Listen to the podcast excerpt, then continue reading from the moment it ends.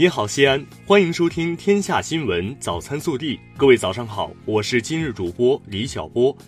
今天是二零一九年三月九号，星期六，农历二月初三。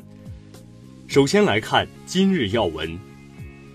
在三八国际劳动妇女节到来之际，习近平代表党中央向参加全国两会的女代表、女委员、女工作人员，向全国各族各界妇女致以节日的祝贺和美好的祝福。三月八号，习近平在河南代表团参加审议时强调，把实施乡村振兴战略、做好“三农”工作放在经济社会发展全局中统筹谋划和推进。本地新闻：三月八号上午，第二届大西安农民节开幕式在西安市长安塘村中国农业公园举行。活动以传承农耕文化、建设五美乡村、敬农爱农助农、推进乡村振兴为主题，旨在营造敬农爱农助农、关注“三农”的良好社会氛围，全面展示西安新农民、新农业、新农村发展成就。三月八号。由市委市政府主办，长安区委区政府承办，以践行“五个美丽，促进乡村振兴”为主题的第二届大西安农民节乡村振兴论坛在长安区成功举办。三月八号，二零一九西安市关爱大美秦岭，共建绿色家园全民义务植树护绿联动行动启动仪式在蓝田县徐家山村举行。此次植绿活动也标志着2019全市保护母亲河行动系列活动全面启动。三月八号，第二十六届杨凌农高会春季分会暨第十一届西部农资苗木交易会在杨凌开幕。来自山东、安徽、宁夏等十八个省区的近三百家企业带来上千种农资苗木产品参会。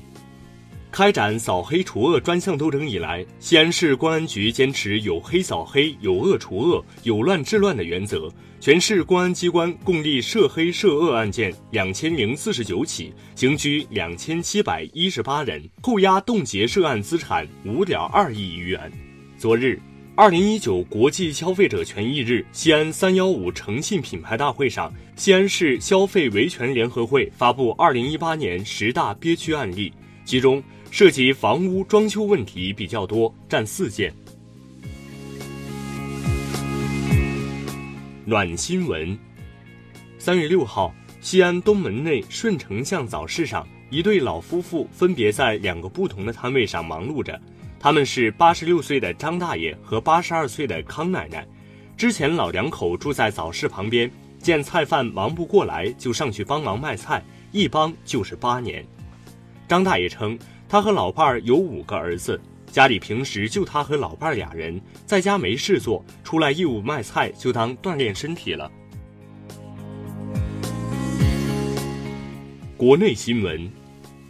十三届全国人大二次会议九号上午举行代表团全体会议，审议全国人大常委会工作报告；下午举行代表小组会议，审议全国人大常委会工作报告。全国政协十三届二次会议九号上午举行小组会议，讨论外商投资法草案。下午举行第二次全体会议，委员进行大会发言。国务院任免国家工作人员，任命林完红为国家信访局副局长，免去张义珍的人力资源和社会保障部副部长职务，免去李高的国家信访局副局长职务。免去赵宏顺的国家烟草专卖局副局长职务，免去王志清的中国民用航空局副局长职务。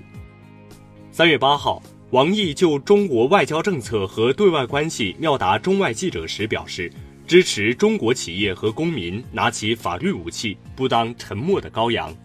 中国国家卫生健康委员会主任马晓伟八号表示，看病难的根本原因在于供需矛盾。采取分级诊疗制度是最现实的解决办法。中国文化和旅游部部长骆树刚八号表示，将大力改善旅游场所基础设施，提高旅游场所接待和服务水平，再用两年时间基本解决旅游厕所少和旅游厕所脏的问题。中国气象局局长刘亚明八号表示，根据预测，今年中国气候年景总体偏差。自然灾害较重，极端事件较多，登陆中国台风的个数和强度要高于往年。中国科学技术部部长王志刚八号表示，中国仍然会努力推动人工智能积极健康发展，将通过深化科技体制改革，减轻科技人员负担，让他们能一门心思搞科研。国家电网公司八号表示，将继续拓展降价空间，确保落实今年一般工商业平均电价再降低百分之十的任务。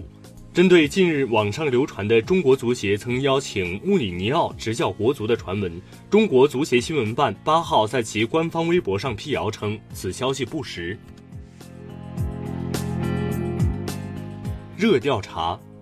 两会期间，全国人大代表廖华阁表示。建议给年轻的妈妈们延长产假，她们承担着孕育下一代的重要任务。他表示，建议产假延长三分之一的时间或者一个月。对此，你支持吗？更多精彩内容，请持续锁定我们的官方微信。明天不见不散。